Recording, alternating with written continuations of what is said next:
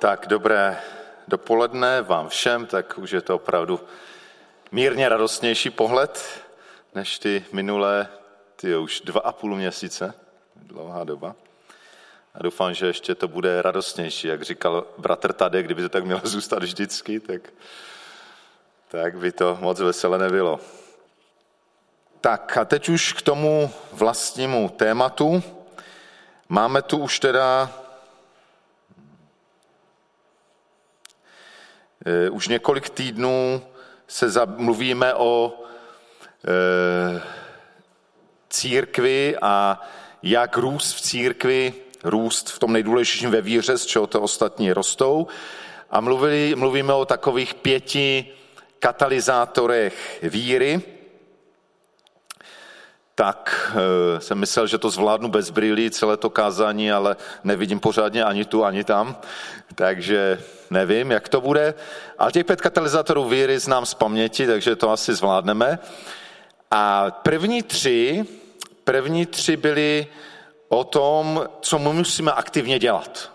Mluvilo se o duchovní disciplíně, o tom času stišení, stišení s Bohem, zvlášť o modlitbě. Mluvilo se o noření se do Bible, do Božího slova a aplikaci pro vlastní život a taky o tom, že nemáme jenom sedět v lavicích, ale že máme jsme povolání ke službě. To byly tři takové ty katalyzátory nebo něco, co pán Bůh používá, aby naše víra rostla a e, jsou to věci, které, ve kterých musíme být aktivní. Bez nás to prostě nebude. E, když my e, nebudeme otvírat Bibli, nebudeme si dělat čas na, na Boha, na stišení, nebudeme aktivní ve službě. A pak ty dvě další, ty dva další katalyzátory už nejsou tolik o nás, ale jsou o, e, jsou o něčem, jakoby co je okolo nás a nad čím my nemáme úplně kontrolu. Jedna věc, o tom to, to se trošku dotkl bratr Tarek před týdnem, je věc společenství, společenství víry a společenství teda s ostatními věřícími kde eh, Andy Stanley to nazývá stěžejní vztahy, kde skrze druhé lidi, druhé lidi si pán Bůh používá proto, aby moje víra rostla. K tomu potřebují ty druhé. To je jedno, na čem my úplně kontrolu nemáme. A ta druhá věc a poslední z těch pěti katalyzátorů, o kterém chci mluvit dneska, eh, je to, co v tom názvu kázání bylo nazváno, hmm, bylo nazváno na co se jde nebo nejde připravit. To je trošku tak, aby možná ten název, aby tak trochu nalákal na tu otázku. Možná i v té dnešní době jsou nějaké věci před námi, můžeme se na ně připravit, nemůžeme. Ale v podstatě jde o, jak už bratr Karel mluvil, jde o zásadní okolnosti. To znamená něco, co je kolem, okolnosti, něco, co je kolem nás, něco, co se nás dotýká a v, silným způsobem nás ovlivňuje. Něco, co nemůžeme naplánovat. To, že si budu číst Bibli, to, že budu mít stišení s Bohem, nebo že budu sloužit, to do velké míry můžu a musím si naplánovat. Ale to, jaké okolnosti budou přicházet do mého života, to prostě nenaplánujeme. Nikdo před třemi měsíci naplánoval, že si zvolníme, že bude nějaký koronavirus, že si chvilku spočneme, zůstaneme doma, někteří naopak, že si vůbec nespočnou, ale budou s jazykem na vestě pracovat a sloužit.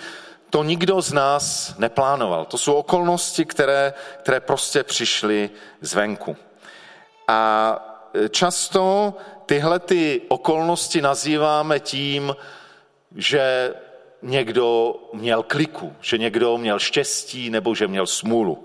A tak jsem se vzpomněl na jeden takový příběh, který kdy v nějaké době, už kdysi dávno, jakýsi vypravěč vyprávěl svým posluchačům a říkal jim takový jeden příběh o jednom chudém mladíkovi, který, který měl velikou touhu mít koně. Ale protože byl chudý, jeho rodina byla chudá a kůň to, byla, to bylo něco velmi drahého, neměl šanci a tak toužil, ale žádného koně neměl. A tak, když to ten vypravěč říkal, ti posluchač říkal, no to je smůla, no nenarodil se do bohaté rodiny, to je prostě smůla. No, ale pak se stalo, že tenhle chudý mladík nezištně pomáhal jejich sousedovi, který vypadal, že je taky chudý, nicméně, když ten soused zemřel, už byl docela starý, tak si ukázalo, že ve skutečnosti byl docela bohatý a že ve své závěti odkázal právě koně tomuto našemu chudému mladíkovi.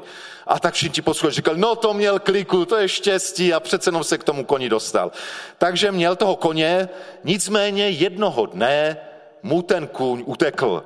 Tak já třeba zapomněl zavřít bránu, víte, musím říct, co se nám dneska stalo. Já jsem včera večer zapomněl zavřít bránu a ráno, když jsme vyšli a chystali snídaní, koukáme přes okno a v naší zahradě se procházela nádherná srnka.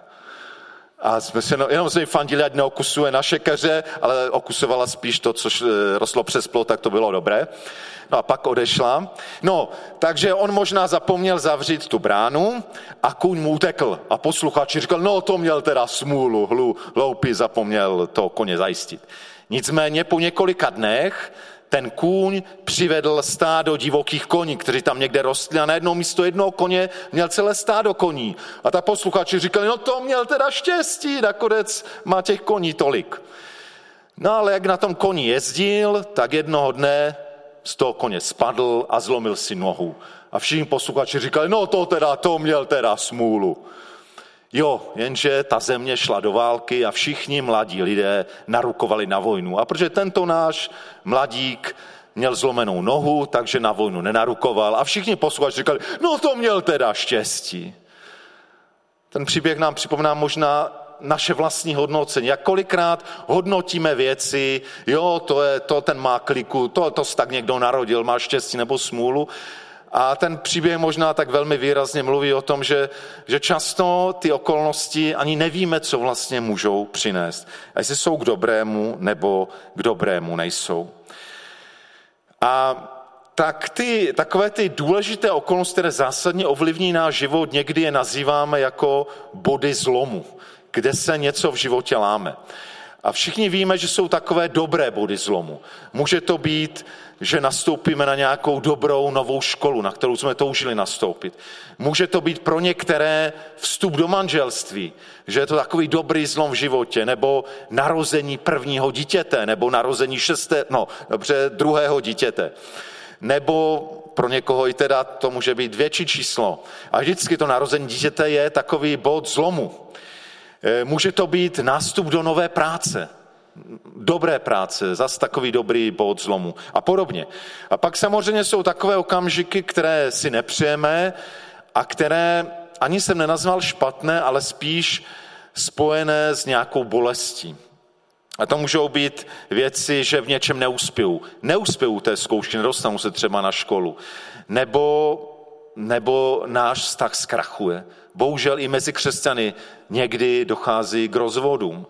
E, nebo nějaká nemoc, nebo smrt někoho blízkého, ztráta někoho blízkého, e, ztráta zaměstnání a podobně. To jsou takové body, které zásadně ovlivní náš život, kolikrát vůbec nezávisí na nás nebo jenom částečně přijdou do našeho života a jsou spojené s bolestí. A když v celé té sérii mluvíme o růstu víry, tak je zvláštní, když se právě díváme na víru z pohledu bodů zlomu. Ono to totiž není tak jednoduché říct, no ty dobré věci nám pomáhají k dobrému a, a ty spojené s bolestí jsou k špatnému. Ono to je někdy tak i tak. I ty dobré věci nám někdy pomáhají k dobrému, když rostou, eh, když roste naše vděčnost vůči Bohu, když si říkáme, díky Bože, že jsi mi tohle daroval, díky, že jsi mi daroval rodinu, nebo dítě, nebo tuhle práci, to je úžasné, chci to dobře dělat. Ale někdy ty dobré věci, podobně jak když e, Izraelité měli hojnost, vedou k tomu, že zapomínáme na Boha. A nám se sice vede dobře, ale ve skutečnosti ty dobré okolnosti jsou nám ke zlému. Naše víra ochládá, jako by nepotřebujeme Boha ve svém životě. A bohužel to mnohdy v bohatých společnostech je, že u mnohých to vede k tomu, že odcházejí od Boha. A naopak i ty body zlomu spojené s bolestí můžou vést k dobrému, že si uvědomujeme, že fakt potřebujeme Boha. Přivádí nás to zpět k tomu, co je důležité. A nebo některé lidi to vede k tomu, že úplně zahořknou. Si říkají, no jak to, že se mi, jak to, že se mi tohle stalo, když věřím v Boha, chodím do kostelíka, jak to, že se mi to stalo. Vidíme tedy, že nejde o to, jestli ty věci jsou dobré nebo špatné, a často to nedokážeme ani rozlišit, že takové i onaké můžou mít na nás dobrý vliv a vést k růstu naší víry, anebo naopak nás můžou od Boha vzdalovat. A právě o tom dneska budeme mluvit. Co vlastně rozduje o tom, jestli ty zásadní okolnosti nás vedou dobrým směrem, nejenom blíže k Bohu, ale třeba i k růstu našeho charakteru jako lidí, anebo naopak nám, nás vedou směrem špatným. A takovým biblickým příkladem, který jsem si vybral právě pro tohle téma, je postava Jana Křtitele. Taková biblická postava, která je vlastně na pomezí starého a nového zákona. Čteme o něm v evangelích, ale, ale de facto je to poslední prorok starého zákona. Je to výrazný muž, kterého si pán Bůh používal. Prorok, Ježíš o něm má velmi pochvalné slova. Prorok, který volal celý národ k pokání, ke změně smýšlení, k tomu, aby, se, eh, aby žili spravedlivě, poctivě, navraceli se k Bohu. A Mnoho lidí velmi silně reagovalo na e, poselství a na křtitele. Mnozí lidé za ním přicházeli, vyznávali své e, zlá, své hříchy a nechávali se na znamení toho pokání, té ochoty změnit život. Nechávali se e, Janem Křtitelem pokřtít v řece Jordán. Nicméně e, nakonec Jan Křtitel, protože byl takový opravdu poctivý, věrný pravdě, tak, jak ji Bůh zjevil v Biblii, tak se odvážil kritizovat mocné své doby. Kritizoval krále Heroda, protože si protiprávně a proti všem dobrým mravním zásadám i zákonům vzal za manželku vlastně manželku svého bratra Herodiádu. A Jan Křtitel to jasně říkal, to je králi špatné, to přivede eh, prokletí na náš národ, to nesmíš takhle dělat. No a možná ten král by to nechal tak, ale protože jeho, jeho žena, jeho ženě se to velmi nelíbilo a nenáviděla na křtitele, tak přinutila svého Eh, nového manžela, aby, aby Jana Křtitele zatkl. A tak Jan Křtitel se dostal do vězení a v tom vězení už byl zřejmě delší čas. A v tom vězení Jan Křtitel slyšel o tom, že ten, kterého Jan Křtitel také pokřtil a vlastně eh, umožnil mu vstup do veřejné služby, on pokřtil Ježíše Krista, rozpoznal ho jako přicházejícího zaslíbeného mesiáše, tak Jan Křtitel slyšel o tom, že Ježíš co si dělá, ale Jan Křtitel hnil v tom vězení a nebylo to pro něho snadné. Tak se pojďme podívat na několik veršů z 11. kapitoly e, Matoušova Evangelia. Je to 11. kapitola, verše 2 a 6. A používám překlad Bible 21. Jan se ve vězení doslechl o Kristových skutcích a poslal za ním své učedníky s otázkou, jsi ten, který má přijít, anebo máme čekat jiného? Ježíš jim odpověděl, jděte a vyprávějte Janovi, co tu slyšíte a vidíte. Slepí vidí, chromí chodí, malomocní jsou čistí, hluší slyší, mrtví se křísí a chudým se káže evangelium. A blaze tomu, kdo se nade mnou nepohoršuje. Takže děkuji. V tom příběhu eh, slyšíme o tom, že Jan je v tom vězení a to, co, s čím posílá ty své učedníky, aby se dotázali Ježíše, svědčí o čem? Svědčí o tom, že zřejmě Jan Křtitel prožívá velkou krizi. Tenhle muž víry, tenhle boží muž, který vlastně Ježíš ho nazývá úžasnými slovy, ten největší, který se narodil ze ženy, největší prorok starého zákona, ten, který připravuje cestu zachránci, spasiteli Ježíši Kristu, božímu synovi, tak teď sedí ve vězení a, a má zřejmě dost černé myšlenky. A jeho víra je v krizi. Proč? Zdá se, že když slyší to, co dělá Ježíš, ženu křtiteli se to nelíbí. Mnozí židé měli jinou představu o tom, co ten očekávaný člověk, kterého Bůh pošle, kterého oni nazývali Mesiáš, ten pomazaný, Většina Židů tehdejší doby věřila, že Mesiáš přijde, odstraní všechny nespravedlnosti, všechny špatné vládce odstraní, odstraní vládu Říma, konečně budou židé samostatní, budou mít správného bohabojného krále, všechno poběží jak má, bude to úžasné. Ale Ježíš jako takový mesiáš nevystupoval. Ale zdá se, že i Jan Křtitel měl jinou představu o mesiáši. Eh, čteme v Evangelii, že on Ježi, o tom Mesiáši mluví, jako že to bude ten, kdo bude křtít duchem svatým a ohněm.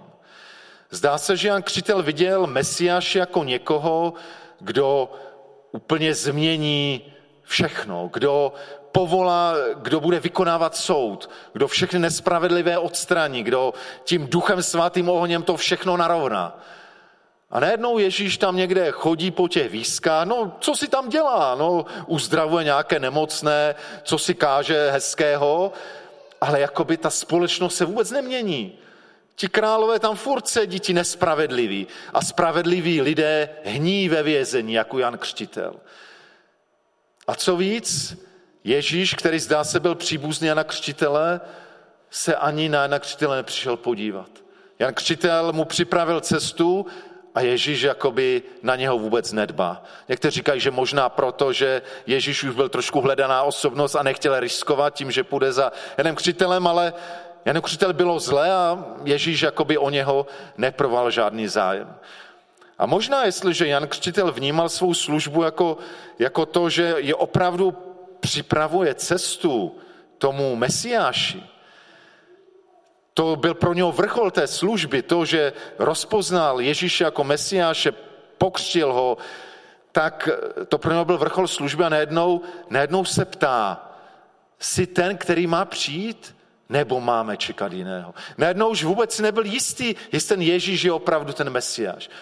A pokud by Ježíš nebyl Mesiáš, tak možná si Jan Křtitel mohl říkat, a k čemu byla ta moje služba? Čemu bylo to moje odříkání? Ty roky, kdy jsem kázal na poušti lidem. A co z toho? Co se tu změnilo? Ten mesiáš asi ani není mesiáš, kdo ví co, jako co si tam uzdravuje a co to změní? Pár lidí bude uzdravený. A co to změní s tímhle světem? A já tady zemřu v tom vězení. Ta krize, na která byla velmi hluboká, možná si myslel, měl vůbec můj život význam? Měla moje služba význam?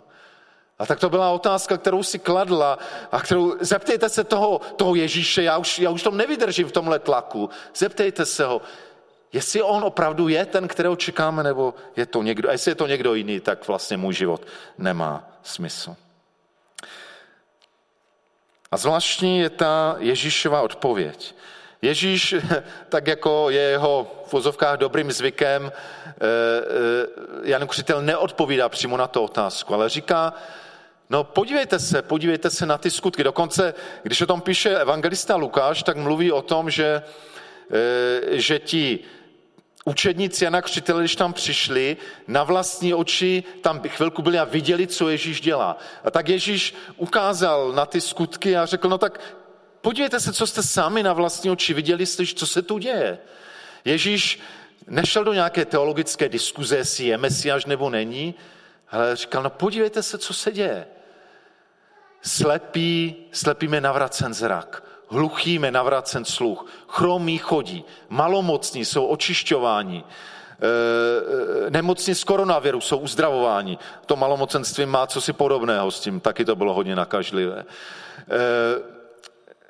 mrtví dokonce jsou kříšení a chudým se káže evangelium. Ježíš vlastně poukazuje na Bibli, na starý zákon. Tady podstatě poukazuje zvláště na proroka Izáše, který na několika místech mluví o tom, že když Mesiáš přijde, když začne tam mesiánské zvláštní nové období, tak se to bude právě projevovat tím, že budou slepí, e, že uvidí, že chromí budou chodit, hluší uslyší, že chudým bude kázáno evangelium a tak dál. Tak Ježíš jasně ukazuje na skutky, které se dějí a na to, že je to že je to něco, co už předpovídalo eh, Bible starého zákona, zjevení božího slova. A jakoby eh, tomu Janu Křtiteli říká, nedívej se jenom na ty bezprostřední okolnosti svého života, na to, na, na to temné vězení, ve kterém jsi, ale zkus se podívat dál. Zkus se podívat, uvidět něco, co Bůh dělá v tom světě. Ano, Herodes sedí na tom trůně, ano, Řím vládne. Ale tady se děje něco, co nakonec podryje moc mocných. Někdy to trvá. Uvědomme si, že asi až za 300 let, sice římská říše pořád byla římská říše, ale začala být prokvašována evangeliem. Ono to trvalo, ale ty změny přišly. A Jan Křitel, jakoby Ježíš říká Jan Křitel, podívej se, Bůh pracuje, Bůh je tady při díle. To není marné to tvoje dílo, on tady pracuje, jenom je třeba se podívat trošku dál, nad tvé okolnosti, mít nadhled, uvidět to v kontextu toho, co říká Boží slovo. A, e, a pak Ježíš končí ještě jednou větou, to poselství, které dává jen učitel skrze jeho učedníky, říká takovou zvláštní větu a blaze tomu, kdo se nade mnou nepohoršuje. Blaze tomu, kdo se nade mnou nepohoršuje. Víte, co ta věta vlastně říká? Vlastně to říká to, že je možné a je dokonce pravděpodobné, že nás Ježíš bude pohoršovat. Ještě jednou. A tohle slovo zvlášť pro křesťany. Je možné a je dokonce pravděpodobné, že někdy to, co Ježíš dělá, a někdy to, co Ježíš nedělá, kde si myslíme, že by měl dělat přece, že může být důvodem, že my se pohoršíme. Jinými slovy, to originální slovo vlastně znamená klást léčku, dávat překážku do cesty. A že může to znamenat, že najednou uvidíme překážku na té své cestě víry a od Ježíše můžeme se vzdalovat nebo úplně od něho odejít. Ježíš říká, no tak to je. Já, nebo ve víře v Ježíše je ten potenciál, že jsou věci, kterým prostě nebudeme rozumět a které nás pohorší. Jestli si myslíme, že dobře víme, co by měl Ježíš dělat nebo nedělat, že by měl prostě zastavit pandemii, všichni jsou zdraví, bude to všechno v pořádku. Jestli si takhle přemýšlíme o Pánu Bohu, tak má, jsme, máme dobrý náběh na to, že nás ta víra nakonec pohorší a že se od Boha odvrátíme. V podstatě v téhle větě se to říká. Ale Ježíš říká, já netoužím potom, aby se někdo na mě pohoršil. Ale, ale je to možné, protože Ježíš nepracuje podle našich objednávek. Ano, má smysl se k Ježíši modlit, volat k němu a mnohdy Ježíš odpoví. Skoro vždycky odpoví, ale mnohdy jiným způsobem v jiném čase, než my chceme. Tak to prostě je. Tak o tom mluví evangelium. Ale Ježíš říká, ale blaze tomu, kdo to prostě vezme tak, jak to je. Blaze tomu, kdo se nade mnou nepohorší. Blaze tomu, kdo je schopný vzít i odpověď ne, i negativní odpověď od Boha. Když za něco prosím, mám dojem, že to se přece musí stát. Mnozí lidé odešli od víry, kdy něco si strašně přáli a měli dojem, že přece to pán Bůh musí, přece není možné, aby umřela mladá maminka o děti, nebo aby tohle. Nerozumíme tomu, zdá se nám to hodně tvrdé. A je třeba se za to modlit a dělat všechno proto. Ale taky je možné, že přes všechny naše modlitby a úsilí nakonec ta mladá maminka zemře. A jestli postavíme svou víru na to, že přece Bůh musí to udělat, když se za to tolik modlíme a postíme a když to tolik věříme. Jestli takhle postavíme víru, co blbá věc mi napadla. Jestli nakonec ta maminka nezemře právě pro tuhle naši šílenou víru. Pro tu víru v to, že, že pán Bůh vždycky udělá to, co já chci. A Bůh řekne, ne, ne, ne, já nemůžu a nechci poskakovat podle toho, jak ty chceš. Ano, jestli je to boží vůle, ano. To boží slovo říká, to ty věci se naplní. Jestli jsou boží vůle. A máš jistotu, že je to boží vůle? A pak je třeba, abychom nechali Bohu suverenitu. Máme se naučit bojovat za věci, zápasit za věci a na druhé stranu vždycky nechat Bohu suverenitu. Nehrát si na Pána Boha, že my víme, my vždycky víme, co je to nejlepší. Mnohdy jsme strašně slepí. A blaze tomu, kdo se nade mnou nepohoršuje, říká Ježíš. A tak tenhle ten text, a vracím se teda k těm zásadním okolnostem, Na, na něm se můžeme něco důležitého naučit.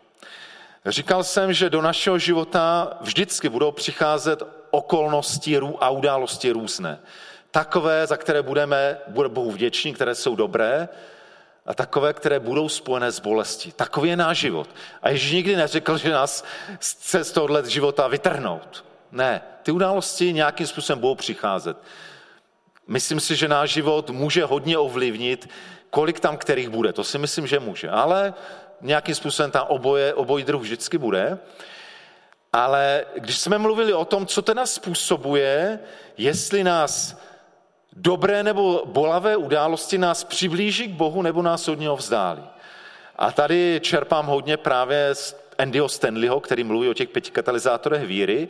A on říká, že klíčový je ne ty události samotné, ale jak ty události vyložíme, neboli jak ty události vysvětlíme. To je klíčové. My se můžeme dívat na stejnou věc, ale můžeme ji vysvětlit jinak. A právě ten výklad je to, co rozhodne o tom, jestli nás ta událost přiblíží Bohu nebo od něho vzdálí. E, co je pro ten výklad důležitý? A právě Andy Stanley říká, že jsou to dvě věci, které jsou klíčové pro to, jak tu událost vyložíme.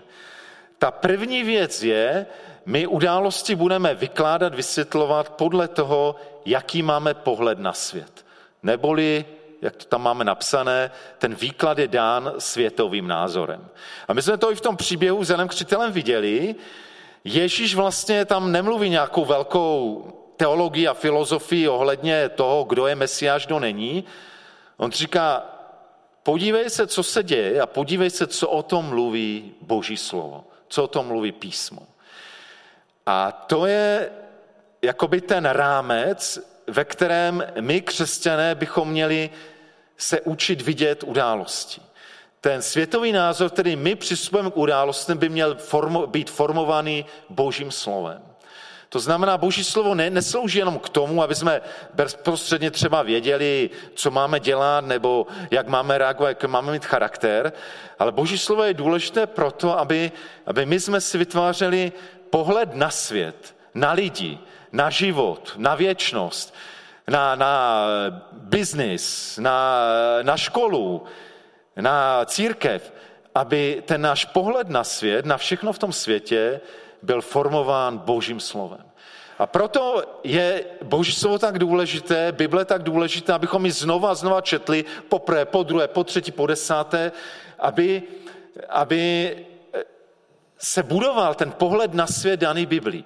Je to o to důležitější, že v běžném životě, v zaměstnání, ve škole, když zapneme televizi a tak dál, se na nás valí vyjádření a věty, za kterými stojí často úplně jiný světový názor.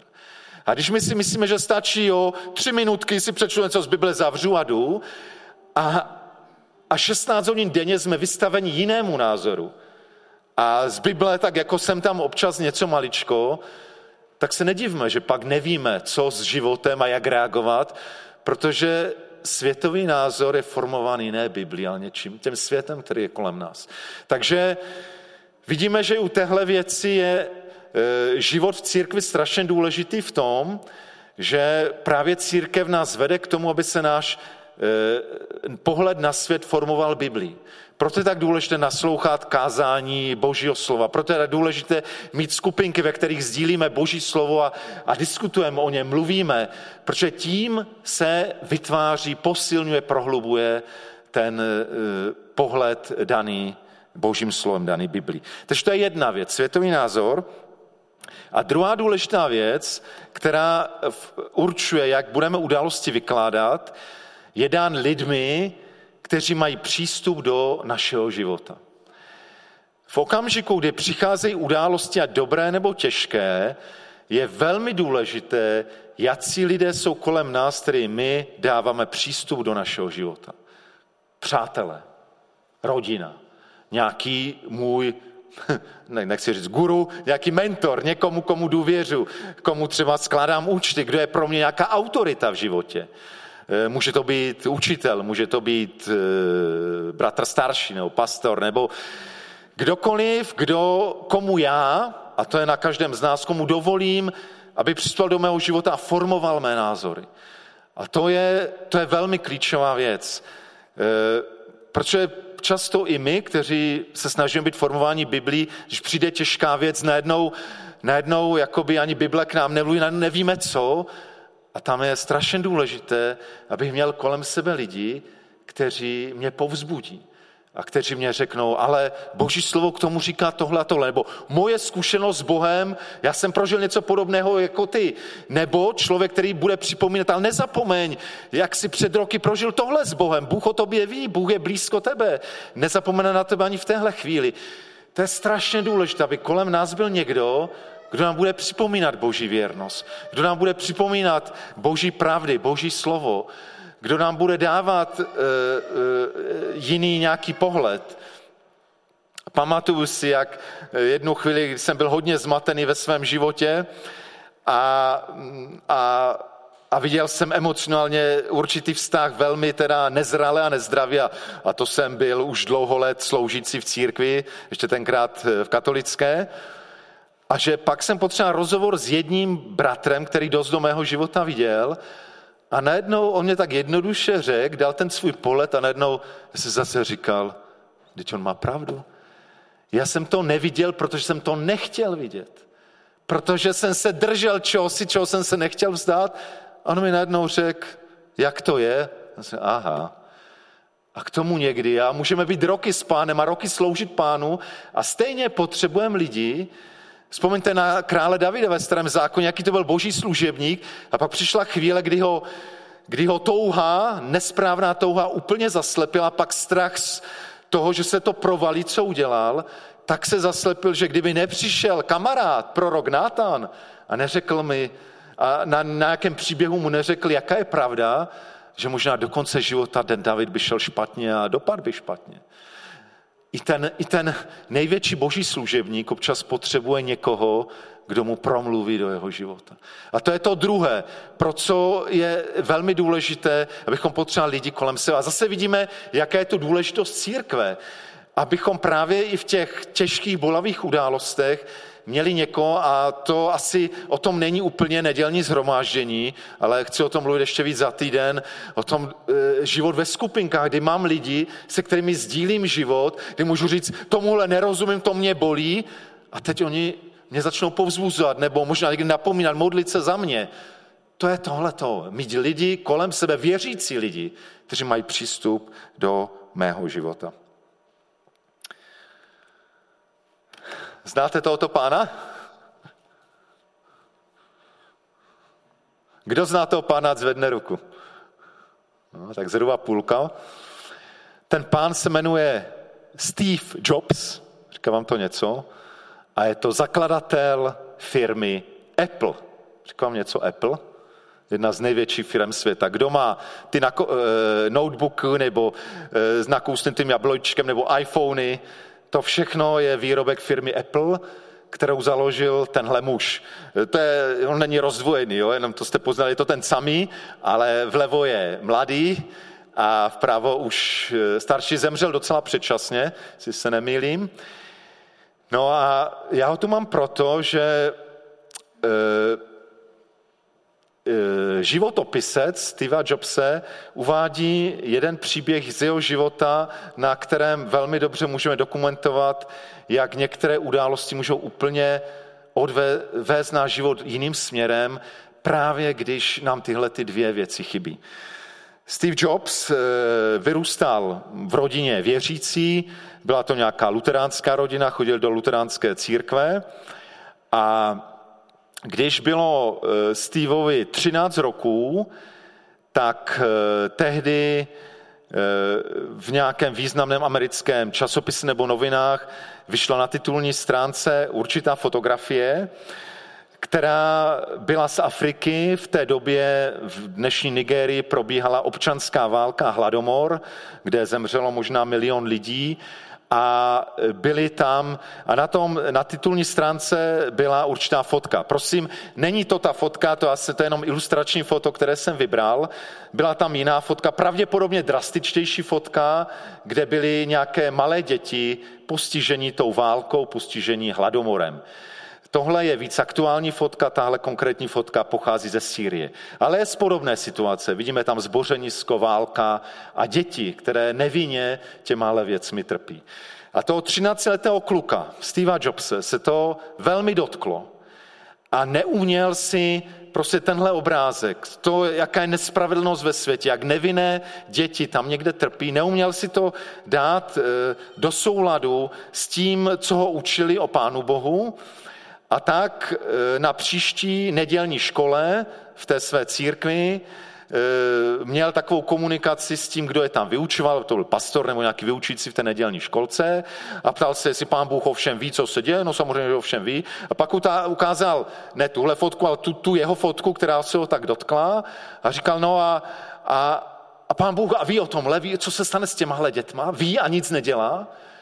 A ten, ten vyučující se asi pokusil nějakou odpověď, ale nedal odpověď, která by toho 13. kluka uspokojila. A ten životopisec říká, a to bylo naposledy, co Steve Jobs, nevím teda, nevím, jak se nesledoval, jak dopad do konce života, ale minimálně tehdy to bylo naposledy, co on přišel do, na bohoslužbu do, do té církve. Od té doby nechtěl s tím nic mít, protože si nedokázal tuhle tu událost, která se on nějak emocionálně silně dotkla, a neuměli mu podat nějaké vysvětlení, eh, nějaký obraz víry v Boha, která by s tím byla slučitelná. Neměl výklad téhle události, kterou by mohl srovnat s vírou v Boha. A tohle Steva jako 13. kluka zlomilo a jeho život šel jiným směrem. Možná bychom si řekli, kdyby to šlo jinak, možná co jiného velkého Steve Jobs mohl udělat. Možná by nevznikl Apple, ale možná by vzniklo něco fantastického jiného, co by možná mělo ještě větší dopad. Nevíme. Ale jsou to klíčové události, které někdy můžou být takovou křižovatkou, po které jdeme jinam. A přesto Vzpomínám, eh, se omlouvám, ale zrovna v téhle sérii hodněkrát, když se eh, v té souvislosti nebo v poslední době něco s mým životem, tak se mi znovu a znovu vrací Filipíny. Asi v tomhle asi nejsilnější zkušenost mého života. Protože i pro mě život na Filipínách bylo poprvé, kdy jsem opravdu potkal skutečnou bídu a chudobu, kterou jsem v České republice nikdy nepoznal. A to byl pro mě největší kulturní kontrast, šok, který jsem tam zažil, ale, ale byl jsem někde jinde než 13-letý Steve. Byl jsem možná někde jinde v tom světovém názoru protchnutém Biblí. Měl jsem kolem sebe mnohdy lidi, i na těch Filipínách lidi, pro které chudoba, bída nebyla vykřičníkem, říkají, no takového Boha nemůžu věřit, ale naopak brali to jako něco, Brali to možná pro mě zvlášť jako důvod obrovské vděčnosti, že jsem se já nenarodil na Filipínách v chudé rodině, a že jsem se narodil v jedné z nejbohatších zemí světa, v České republice. Víte, a je mi někdy smutno, když v Česku to lidi nadává, jak se jim strašně žije, jak je to hrozné. Nevím, jestli nás pán Bůh někdy nebude soudit za to, jak úžasně se nám žije. Skoro všem, skoro všem, v tele, i těm, kteří oficiálně patří k chudým. I ti mají věci, o kterých se chudým ve na Filipinách ani nezdá. Jestli nás Pán Bůh nebude soudit, jak to obrovské bohatství, které máme, jak jsme nevděční. A pro mě to byl obrovský důvod, že můžu být vděčný, že žiju v téhle zemi. A, a druhá věc, že by nás, křesťany, tohle mělo vyburcovat k tomu, aby nám to nebylo jedno že někde lidé tak leží. Abychom nějakým způsobem hledali, jakým způsobem můžeme těm lidem pomáhat. A tohle možná, a tohle to nás vede k úplně jiným důsledkům. Stejná událost, stejný obrázek, stejný obraz, který vidíme, ale pokud máme jiný pohled na svět a pokud máme lidi kolem nás, kterými možná o tom můžeme diskutovat, kteří nás navedou správným směrem, tak nás to ne, nemusí vůbec odvést od Boha, ale naopak nás to může víc ještě poznat k tomu, že, že Bohu opravdu není jedno, že se tohle děje. Ale Bůh stvořil mě i tebe a lidi kolem, aby jsme do té míry, jak my můžeme, aby jsme v tom nějak pomáhali. Možná nemůžeme pomoct úplně lidem na celém světě, ale možná jsou kolem nás i tady v tom bohatém Česku lidé, kteří možná někteří trpí materiálně, ale mnohem větší množství lidí trpí něčím jiným. Trpí samotou, trpí emocionálně, trpí rozbitým životem, trpí, že nemají smysl života. Tolik lidí kolem nás. A možná je to veliká výzva k tomu, že Bůh s tím chce něco dělat a, to, a už udělal něco pro to, že se s tím může něco dělat, že stvořil mě a tebe. Nás, kteří o tom víme a kteří nemáme být jenom zavřeni sami do sebe. Takže výklad událostí, který je dán tím pohledem na svět a lidmi, kteří jsou kolem nás. A tak už jsme v závěru toho slova, takže si to ještě jednou zhrňme. Je potřebné dívat se na životní události dvě věci. Skrze písmo. Písmo je ten objektiv, skrze které se máme učit dívat na události ve světě a ve svém životě a ve společenství kristových učedníků. To společenství kristových učedníků je strašně důležité proto, abychom, eh, abychom se mohli na životní události dívat správně. A tak když se vracím k té otázce, na co se jde nebo nejde připravit, vlastně se dá říct, ano, na jednu stranu se nejde připravit na to, co je před námi. V jakém smyslu? Protože naše budoucnost je pro každého z nás neznáma. Nikdo z nás nevíme, co bude. V tom smyslu se na to nedá připravit. Nedalo se připravit na koronavirus, protože nikdo nevěděl, že to přijde. Možná nějaký prorok, ale nevím, nevím, že by někdo až to takhle prorokoval takhle konkrétně. Eh, nedá se připravit na budoucnost, protože ji neznáme a taky proto, že vždycky přicházejí nové věci. Mnoho lidí říká, to, co se dělo v minulých měsících, to nikdo z nás ve svém životě nezažil. A možná se nikdy nic podobného na, v tom moderním světě nestalo. Proto se na to v jistém smyslu nejde připravit, protože budou přicházet věci neznámé a nové. A přece se jde připravit. Obecně se jde připravit, jak? A to je vlastně aplikace toho dnešního slova. To jsou tři věci, jak se jde připravit na tu neznámou a novou budoucnost. A vyplývá to z toho, o čem jsme mluvili. První věc, tím, že budu získávat biblický pohled na věci. Tím, že budu znovu a znovu se dořit božího slova, když nebudu věcem rozumět, že se budu ptát, budu k tomu výčíst, budu se ptát druhých. Získat biblický pohled, být připraven na ty věci a mnohé věci boží slovo předpovídá, Bible předpovídá. Takže to je jedna věc. Druhá věc, mít Ježíšovi učedníky kolem sebe. To je úžasná věc, jak se připravit na cokoliv, co přijde, nebýt na to sám. Proto je tak důležité, a budu o tom mluvit i příště, být součástí církve. Mnozí říkají, no ano, ví ráno a církev nepotřebuju. A když přijdou zlomové okamžiky, a ty budeš sám, a možná budeš sám z Biblí, najednou zjistíš, že ani sám z Biblí je málo. Najednou se ti zaslepí oči a budeš koukat do Bible a já stejně nevím, co, co k tomu vůbec tomu nerozumím, co se děje. A pak potřebuješ bratra a sestru, který se za tebe bude modlit a řekne ti, co Bůh říká. Já a Bible přátelé, to je skvělé a to je málo. Potřebuji mít Ježíšovi učedníky A tím se můžeme připravit. Já se těším na to, že až opatření se uvolní, že znovu budeme tady kolem sebe. Že přátelé si někdo myslí, no to je úžasné sedět kafíčko a dívat se na ten přenos. To neznamená mít Ježíšovi učedníky kolem sebe. Jsi divák, bohu díky, že teď jsme mohli být diváci. Ale já vás vyzývám, aby už brzo jste nebyli diváci, kdo nemusíte, abyste přišli tady, nejpozději za dva týdny. A třetí věc, samozřejmě o tom je celá ta série, připravit na cokoliv, co přijde, je, že budu růst ve vztahu s Ježíšem. A těch pět věcí, o kterých jsem mluvil, které už teď nebudu opakovat, k tomu napomáhá. A tak výzva toho dnešního slova je v tom, kterou možná dál i Ježíš Janu Křtitelovi, drž se Krista za každou cenu. I když nerozumíš věcem, které se dějí, i, i když nechápeš, když tě srdce bolí, řešením není, že řekneš, tak, tak víra v Boha, to nemá na tomu nerozumím. Myslíš, že to pomůže člověkovi? Ne. Co pomůže, že se budeš držet Ježíše Krista za každou cenu. Víte, o Janu Křtiteli už nevíme, co potom, už nemáme žádnou zprávu o něm, kromě toho, a tam už on aktivně nevystupuje, kdy přišel Kat, usekl Janu Křtiteli hlavu a odešel. Ale všichni vykladači říkají, Janu Křtiteli tahle odpověď skrze ty dva učedníky, odpověď od Ježíše stačila. Jeho krize, všichni to tak vnímají, byla zažehnána, on pochopil, ano, nerozumím některým věcem, ten mesiáš funguje jinak, než jsem si myslel, ale prostě je to on, je to boží vysanec a Bůh si ty věci dělá nějak jinak, ale dělá si je a já se budu držet tohoto Ježíše Krista, ať se bude dít. I když jsem ve vězení a já věřím, že zbytek toho vězení, už to vězení nebylo tak černé pro nakřitele. Převěděl a tam venku Bůh pracuje. A asi moje úloha skončila, ale já jsem naplnil to poslání, otevřel jsem Ježíši cestu a asi teď pro mě Bůh chce, abych byl věrný pravdě až do konce. Už větší úlohu úkol neměl.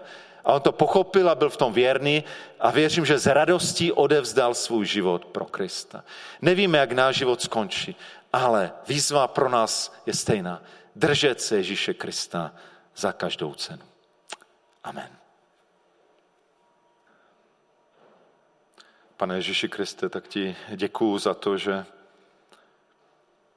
že tě můžeme znát, že si odpovědi na naše otázky i tehdy, kdy mm, moc nerozumíme, co, proč se některé věci dějí. Že ty nám nedáváš v tomhle světě jednoznačné, v některých věcech ano, v některých věcech nám nedáváš jednoznačné odpovědi, jako si nedal odpověď Janu Křtiteli. Ale řekl si, blaze tomu, blahoslavený ten, kdo se nade mnou neuráží, kdo se nade mnou nepohorší. Ježíši, kež jsme lidmi, kteří pokud tě známe, Ježíš, kež jsme lidmi, kteří, ať se děje v životě cokoliv, kež dobré i zlé události nás přitáhnou ještě víc k tobě. Ve vděčnosti nebo prostě v důvěře tobě. A kež se nikdy od tebe neodloučíme. A prosím tě za ty, kteří možná sledují tenhle přenos a, a ještě nedali svůj život Ježíši, kteří ještě jsou tak na okraji, tak prosím tě za ně, aby mohli, abys ty Duchu Svatý mluvil do jejich srdce a mysli, aby jim říkal, i ty potřebuješ Ježíše. I ty nejsi schopný, jako žádný člověk není schopný zvládnout svůj život tak, jak tě Bůh tomu povolal. A nejsi schopný zvládnout svůj život tak, jak ty si představuješ. I ty potřebuješ Ježíše. Kež ještě mnozí lidé i v naší zemi, v našem okolí můžou poznat, že potřebují Ježíše. Že Ježíš je tou konečnou odpovědí na všechny otázky. Že Ježíš je ten průvodce, který možná nám nevysvětlí zdaleka všechno, ale jde s námi ve všech okolnostech, dobrých i zlých. Tak Ježíši, kež si oslaven i z toho, co můžeme o tobě vědět, kež si oslaven v našich životech. Amen.